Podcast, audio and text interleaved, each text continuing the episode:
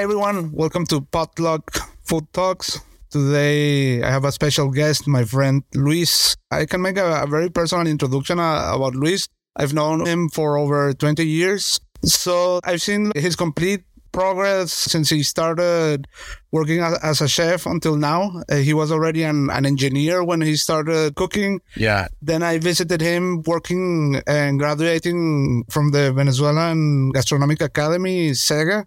And next thing I know, he's sous chef at Cosme, then chef tournant uh, at Blanca. And now he's running a place in Brooklyn called Ensenada, Yes. which is focused on, on seafood, cooked in the style of Baja California. And it got featured on the Michelin Guide this year as well. So what's up, Luis? What's up, guys? How you doing? Thank you for having me here. So, like, like the main topic of Ensenada, we could say are the aguachiles, right? Or, or uh, at least a, a very important feature uh, in the menu. Yeah. So Ensenada was born this year, beginning of this year. Actually, we I started conversation with my partner Bryce. I would say like September 2021. Just to explain a little bit about the restaurant. My partner Bryce, he had the space already called Black Flamingo. So he had a vegan taco restaurant upstairs and then a nightclub downstairs. After the pandemic, of course, you know, all the rules changed. Basically, there was no rules. He always had this dream, this idea of like having a coastal Mexican restaurant. And he was looking for a space. And, and after the pandemic, because that Black Flamingo wasn't doing that great, you know, um, we met through a mutual friend, Maria, who used to be a bartender there. And he was like, you know what? I'm going to close this shit down. It's not working out. It's not what I want to do. I don't like vegan cuisine anymore. So you want to transform the space and do it here? And like, uh, I, I mean, I was never honestly planning on opening a Mexican seafood restaurant. That was not in my cards, but I was like, oh, like, you know, I love to do that. This one love to do. I love Mexican food. Why not? You know, and then we switch up the concept. We kept the club downstairs. Uh, so we still have the club Fridays and Saturdays. And we open in February of this year. It's been a nice ride. So we, yeah, we do, we call it Latin American seafood, you know, concept, but it's not, I would say it's like 95% Mexican. I would say the aguachiles are the backbone of the menu. It's my favorite part. So you have the aguachiles and everything like stems from that. Aguachile is a dish uh, I got to know it for the first time, I would say not so long ago, about six, seven years ago. It's first time I, I, I heard about it. And I remember having one at uh, Hoja Santa in Barcelona. How would you explain it? And, and how is it different from ceviche, which is perhaps uh, better known worldwide? Yeah. So, I mean, ceviche, the first time I heard about ceviche was obviously through the Peruvian cuisine, which has a very strong influence in Venezuela, where we grew up and like where, where I went to culinary school. Like, you know about ceviche since you're a kid, you know? And as a Venezuelan, you obviously know when you hear ceviche, you think about Peru, you know? Ceviche is Peruvian, period. But then, it- then it's funny because I would say that there is this own style of ceviche in Venezuela, in Caracas. Yeah. For instance, like, like the ají dulce, which is really characteristic uh, of Venezuelan cuisine, and you won't find that in Peru. You won't make a, a, a ceviche without it in Caracas. That is true. That is very true. What type of pepper do they use in Peru? Uh, ají amarillo usually, and, and rocoto, it depends. No, and ají limón. I, I think that, that there are like different, yeah, different approaches. Interesting. Yeah. I mean, that's crazy because I always thought, because, you know, that's how I learned to make ceviche. Ceviche was fish, lime juice, red onion, ají dulce, and cilantro. Exactly.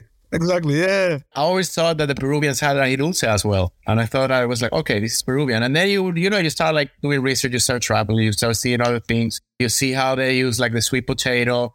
They put the sweet potato in it. There's a version with the hominy corn as well, you know, and the rocoto and the amarillo and all that. So it's interesting. Turns out Mexicans have ceviche as well. And their ceviche is pretty interesting because it's like the fish is like mad cooked. It's like marinated for days in, in the lime juice. So it's a fish that is like, I mean, in my opinion, overcooked, you know? Mhm. It's uh, that kind of ceviche that, you know, you would take to the beach with your friends. You like mix like a bunch of fish with lime juice and onions and peppers in a cooler and then you bring it to the beach and then you eat that for like three or four days.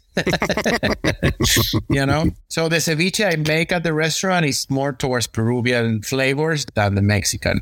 Uh, me and Bryce went to Ensenada back in May to do some research to it. Ensenada is a, a region, a village. Well, what exactly? It's a city. It's a city.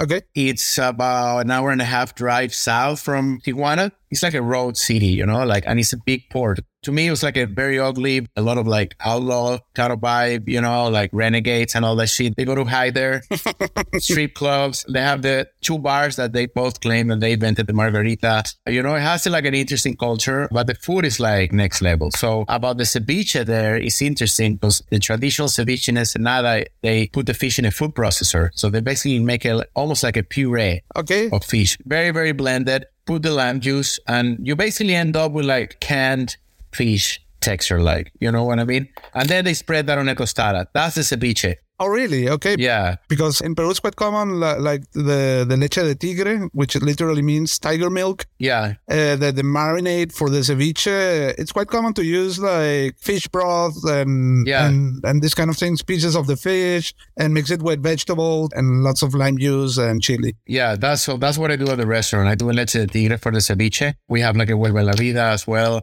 So yeah, the leche de tigre is basically uh, that. This is the way I learned it. You incorporate all the elements of the ceviche into a blender, including pieces of fish.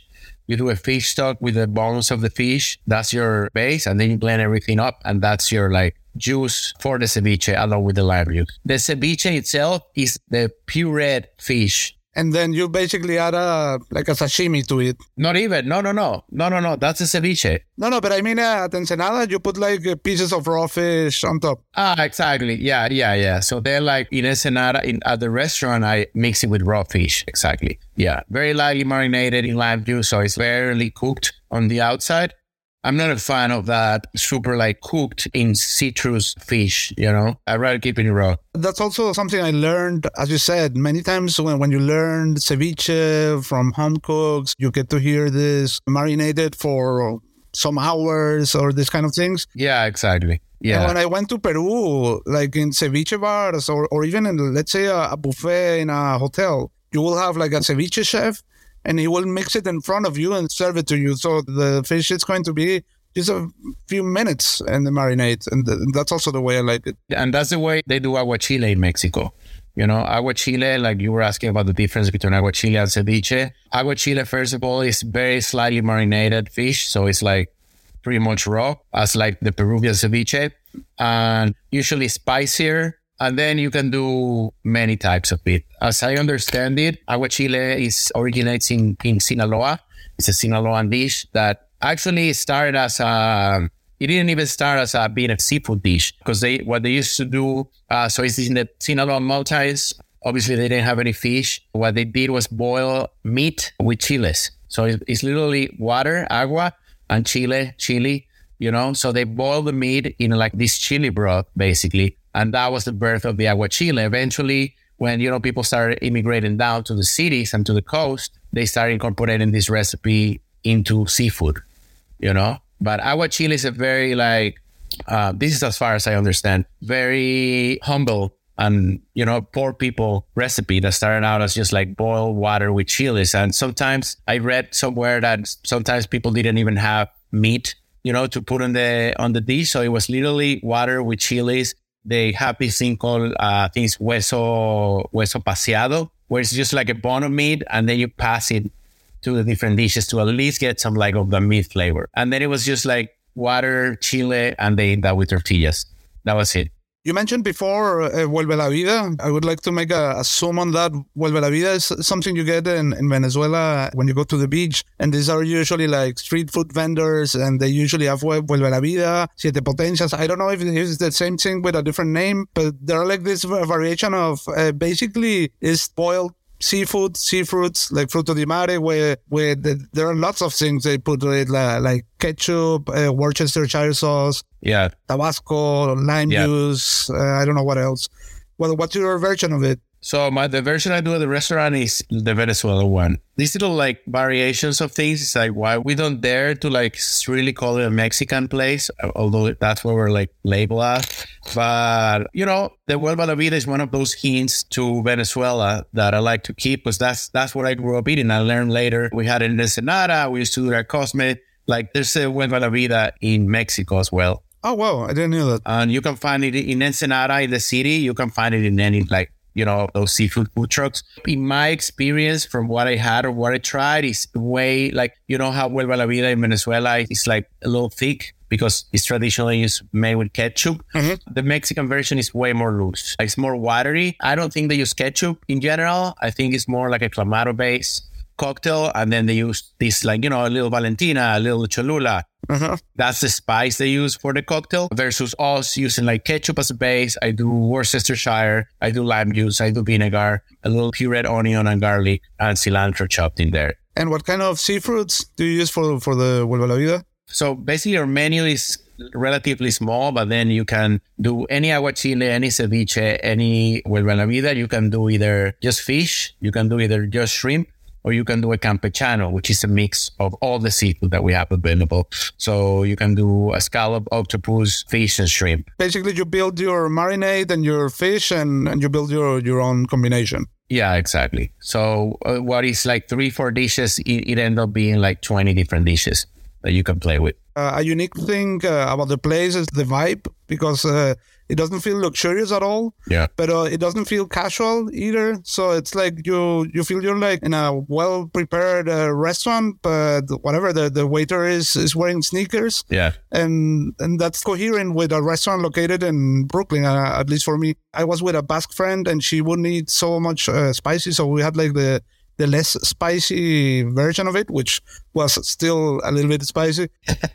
but still, she said she she would uh, happily return with her family if she's back in New York. I think it was. Could it be scallop or, or you don't serve scallop? I, I think I have the memory of, of scallop in my aguachile. We do have scallops, yeah. We do have scallops. There's uh so we have a scallop tostada that is not traditional at all. Ah, yeah, exactly. The scallop was in the tostada. Yeah, that was that, that was amazing. That one. Yeah, yeah, yeah. Uh yeah, I, do it like so it's a base of labne. Raw scallops are marinated with a, a sauce that I make with toasted seeds. Like I call it salsa seca. So it's basically this bunch of seeds that, that have been fried in olive oil with shallots, garlic, and a little bit of uh, pepper flakes. So I don't know. I think there's some Italian about it, and then just like a little julienne of jicama and green apple on top and some cilantro. That's it. Where do you get your products from? Uh, like in general, like your fish and seafood. I work with two purveyors that have been working here in New York for years, and they're, you know, like very well known in the industry. One is called Liper and Sons, basically run by this amazing lady called Sherry. I think it's second generation. Her father started the company based in Long Island. You know, they're like Jewish from Long Island, and it's crazy how she. It's basically like a one woman operation because she no matter where she is, like you see her Instagram and she's in fucking Cancun on vacation and she's taking the orders. Like you text her at midnight and she says thank you and she sends the order the next day. You know what I mean? We get a lot of like fish from Long Island, Montauk, New Jersey. So she's kind of like my local fish purveyor. And then I work with another one called Aquabest. They're based in Chinatown and they're like third generation also. So the kids are running the place now that their grandparents founded in Chinatown. I would say he's more globally oriented. Like he's like, yo, like like I go there and check what he has. And he's like, yo, I got a plug in Ensenada. Uh, I'm I'm flying there tomorrow. Uh, like you know, we're, we're trying to get local fish from there. So I'll tell you what we have. So anything you need, like you know, like we can like fly like overnight, basically. You know. So what I get with them, I get the octopus from Spain. I get some uh, very very nice blue shrimp from South Asia, Southeast Asia, you know. And then he have like Japanese stuff and like all that. So I play with the both of them, you know, based on what they have. Our idea with the restaurant was to, uh, I think we we thought it was going to be more casual than what it became. It was going to be more like Tasca vibes, and you come in and you know it's loud and like the presentation doesn't necessarily need to be like as nice as perfect. I like I, I don't know why just organically or GM Jen uh she also worked with me at Cosme. Uh, she's working like Michelin star places, so she's got like a the, her standard of service is a little higher than we anticipated. Like we we started out with like paper napkins, and now we have like linen napkins and those kind of things. And like we resettle the plates for every course. You know, we were never like thinking of having like a course style meal. You know what I Uh-huh. mean? Basically, like the reference we had, like when we opened the restaurant, we like most of the reference we had was like Aguachile's places in New York, you know? And we kind of want to do like that, but with our twist of flavors and like kind of being like not like, oh yeah, we have the, you know, the green and, and red Aguachile. We want to like push it a little bit further, especially when it came to flavor. So it organically became this thing that you experienced and it was like, kind of like a nice restaurant, but not fancy, you know, and uh, um, kind of like good service, but not like uptight, you know. Mhm. And another dish that, that we had that was super fun to eat uh, where was like uh, this appetizer that was like uh, tortillas with eight different sauces. Yeah, Like, are these like all Mexican sauces, Yeah. or are there also like, like twists from other places? No, those are just like straight up Mexican sauces that I learned with the years, like with my time in Cosme, we like going down to Mexico and eating, I just like looking up books and recipes, you know. So they're very like I would say like standard, you know, like like traditional Mexican sauces. We have the macha, which the macha is like a is is been uh, I wouldn't say controversial, but it's it's been like in everybody's mouths in the past couple of years in New York. Like everybody knows what it is at this point. What is it exactly? Salsa macha. So salsa macha is a is a very typical sauce that it consists in dried chilies that are fried in oil and then just processed with any type of nut or seed.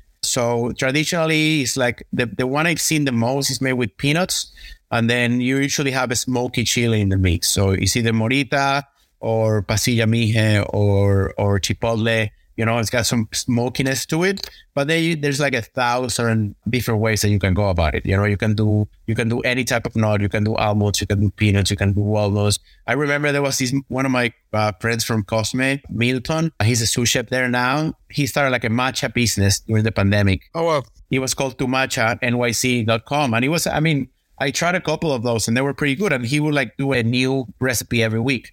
So he would come up with like sunflower seed uh, macha this week. We have a pine nut one. This was the one with pumpkin seeds in your version? Oh no, that, that that's the sikil p'aak. So that one is uh like a like a Mayan recipe that is basically more like a dip. Has sikil p'aak is like Mayan for I don't remember what what it stands for, but it's like tomato and pumpkin seed basically. So it's basically like a dip, like a spicy dip. Uh, that's one of my favorite sauces. Yeah, I remember that one. And the other one that I remember that was addictive was uh, pineapple butter that came with the Yes. with the fish uh, al pastor. The fish was cut like in a in a butterfly and then brushed with like, an adobo, if I'm not wrong. Yeah, Roasted and then some vegetables on top and the pineapple butter. Yeah, that pineapple butter, the man, that's it. Like everybody loves that. Like everybody like leaves the restaurant talking about it because it's it's just so good. That's that's a recipe that I stole from Cosme, straight up. I can take credit for that. Yeah, I think that's a classic, a classic from Olvera, if I'm not wrong. Yeah, yeah. I think he had it at Pujol. He used to do like a tataki, so like a barely seared fish. So actually, like that's the first time I saw a pastor recipe not being applied to pork. Mhm. Like he was the first one I saw him doing it. And then we did a version at Cosme when I started there back in 2014. In the opening menu, it was a cobia, tataki al pastor. And then it came with this like pineapple puree and just like these baby pineapple slices on top and then tortillas on the side. So basically the Branzino is my kind of like my ode to that, you know, like seafood restaurant, uh, Mexican, you gotta have some fish al pastor, you know. And then like everybody does it now. Like I remember there's a restaurant here called Taqueria Ramirez, which is pretty good. It's like one of the, I would say probably the only taqueria that I know in New York that actually does like Mexico City style. You know, with the choricera, they throw everything in, they cook everything in the lard, and then just like put in the taco. That's it. But they did a pop up uh, a few months ago, and they did a monkfish al pastor, and they made a trompo with monkfish pieces. Rub al pastor with the pineapple on top, which was very interesting. So there's people doing creative stuff, you know. There's people like switching it up. Yeah, another dish I wanted to ask you about, and I I, I couldn't have that one. I, I already ate too much at that point. Was the the soft shell crab? Uh, what what can you say about that dish? Oh yeah, I, I, that that's gone now because that's uh, soft shell crab. It's in the summer. It's in every restaurant in New York. That's one of those like staple like east north east coast thing that like, I mean, it's so good that it's hard to not put it on the menu. And there's like a million variations. People usually fry it. That's that's the one I've seen the most here in New York. So basically, the season I would say it's like mid July till mid September. It's really a short season. It's when it's warmer. It's when the crabs go out of the water and they start like changing the shell. So at that exact time is when they catch it, and you know it's like member like like texture. You touch the shell and it's like soft like jelly. Yeah, like a cartilage, something like that, right? Yeah, yeah. So like kind of like chewy, but like kind of crunchy. Also depends on how you cook it. So you can eat the whole fucking crab. Amazing. You know, summer is a very interesting season for restaurants in New York because you have everything available. you have the best tomatoes, you know, you have the best seafood. So I did a version. It was crazy because I was trying to do a Thai papaya salad version with soft shell crab. I mean, Thai food here is big and it's one of my favorite foods to eat when I go out in New York. There's so many good places it was an, it was actually I did that dish by accident, honestly, because I was like trying to do a papaya salad with soft shell crab, which I didn't want to fry. We were doing it like butter based on a pan, which I think it like preserved the like the crab flavor way better. You still get that like chewy, but like also crunchy texture of the crab, you know. And I remember the papayas that they came in and they weren't green enough; they were like kind of ripe. And I was like, damn, I, I'm not gonna be able to pull this up. And one of my prep books was like, why don't you use melon? We have a shit ton of melon downstairs. And I grabbed like a honeydew melon and I shaped it like in the same way you would do a green papaya for a Thai salad. And, you know, it became this like sweet and sour uh, and like salty dish that worked really well with the with the brightiness of the crab. So it became being like a melon salad. Yeah, I think melon works super well and savory. Yes. It's like a cucumber and and the sweetness is like the the one you want in a super sweet tomato. Exactly. So if you add salt and let's say olive oil or whatever, it works super well. It was one of those like crazy good accidents that happened in the kitchen. And honestly, that dish was like created by mistake. And then what I did was like all the like the trimmings of the crab, I made a broth and I did kind of like a dashi. So that was like the base for the dish. And then just like you would do a papaya salad, you would toast the melon with some fish sauce, sesame oil, you know, lime juice, lots of serrano peppers, crushed peanuts, cilantro, onions, and then I would finish it with some like light blister Sungold tomatoes, which that's another thing that you can only find here for like a month. For those who don't know, Sungold tomatoes is like this little like cherry tomato that's yellow that I haven't seen anywhere else but like northeast coast, you know, in, in the United States. And it's my favorite tomato ever. It's like the sweetest tomato you could ever try. So people go crazy about that during the summer as well. Like people do dishes that are just like Sungold tomatoes, you know, Sungold tomatoes everywhere, Sungold tomato pizza. You see it everywhere in the summer. One last topic I wanted to talk about with you is what we were talking just before the interview. Like, how has been the reception from the public? You being Venezuelan and cooking Mexican cuisine, how do people perceive it? Are there any critics? How do you respond to them in general? I think that subject here in New York being the melting pot that it is, is is not really an issue. People don't really care as long as the food is good and you know, like you're like presenting a culture with respect.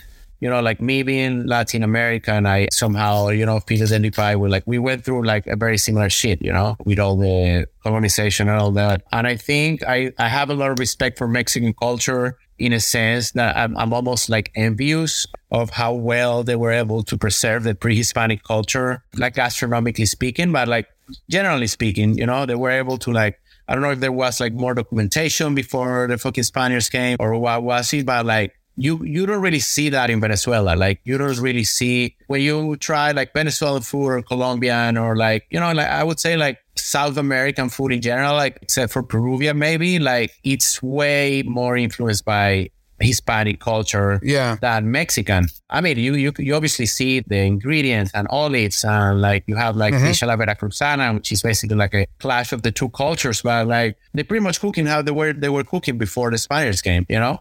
Uh, that's very admirable. What's uh, the this dish you just mentioned? Uh, this fish a la veracruzana. Well, well, well. Fish a la veracruzana uh, is basically like a you know like bacalao and tomate. Yeah, like it's that.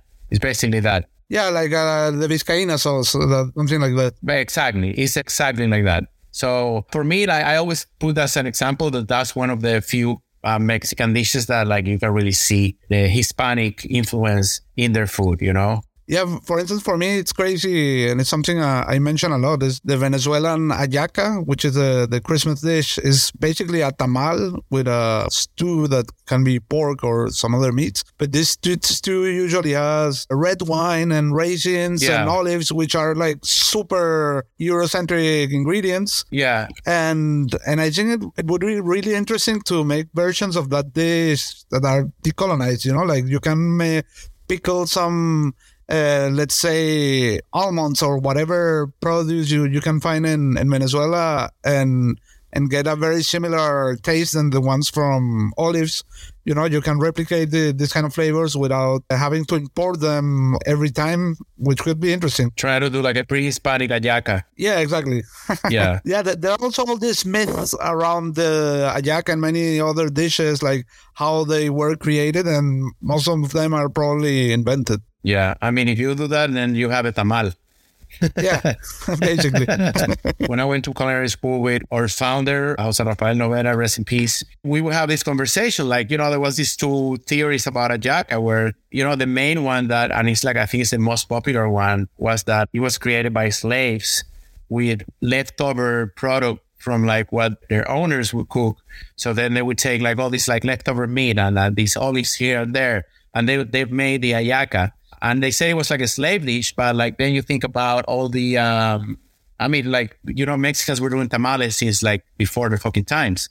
So Also, the the other thing about the hallacas is that the the package is with plantain leaves, Yeah. and those came from Africa.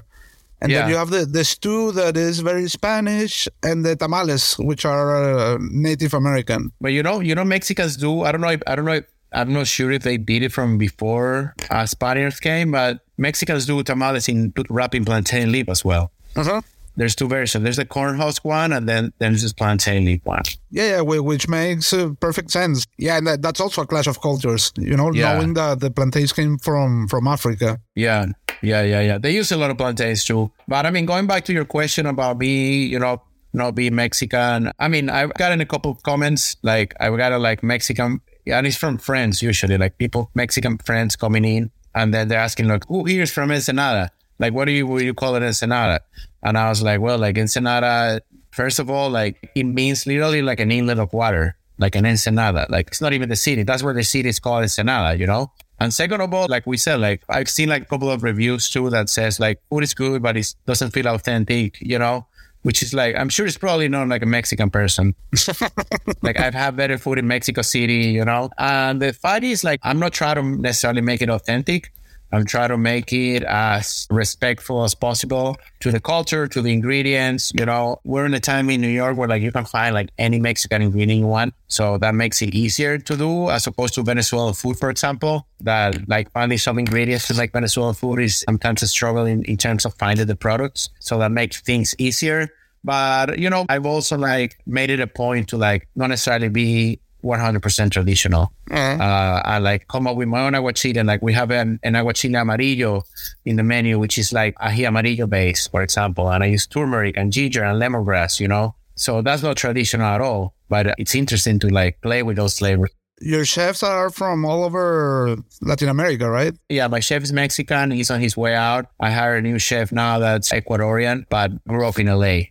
You know, so that's that's part of like what it is. But yeah, like I was saying, like here in New York, I don't think that's like a. I don't think they crucify you for that because everybody's doing like like there's two Mexican restaurants. There's only there's only there's three Mexican restaurants that have one Michelin star in New York.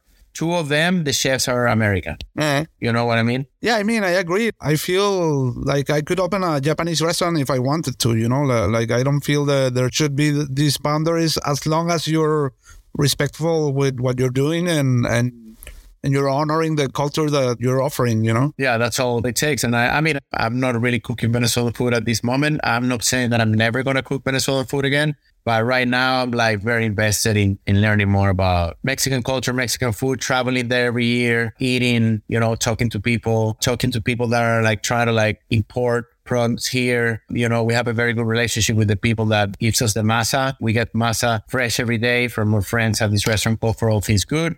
They have a very good masa program. We get our tostadas from this other Mexican place called Sobre Masa. There's a couple that I met that have a company called Tamoa that they're doing also like heirloom corn, importing it from Mexico, and a lot of types of beans, a lot of types of chilies, you know? So for me, that's like what it's all about. It's like having that relationship and just like moving like Latin American culture further. Like I would say it's like, it's bigger than just saying Mexican or just saying Venezuelan or just saying Colombian, you know? Like here in New York, there's like room for so much still, you know, hmm. that I don't think people are worried about oh, all these Venezuelans with Mexican food now.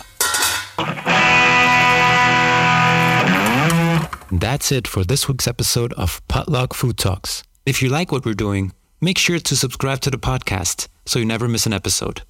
You can also find us on Instagram and TikTok as Potluck Food Talks. The show airs every Monday.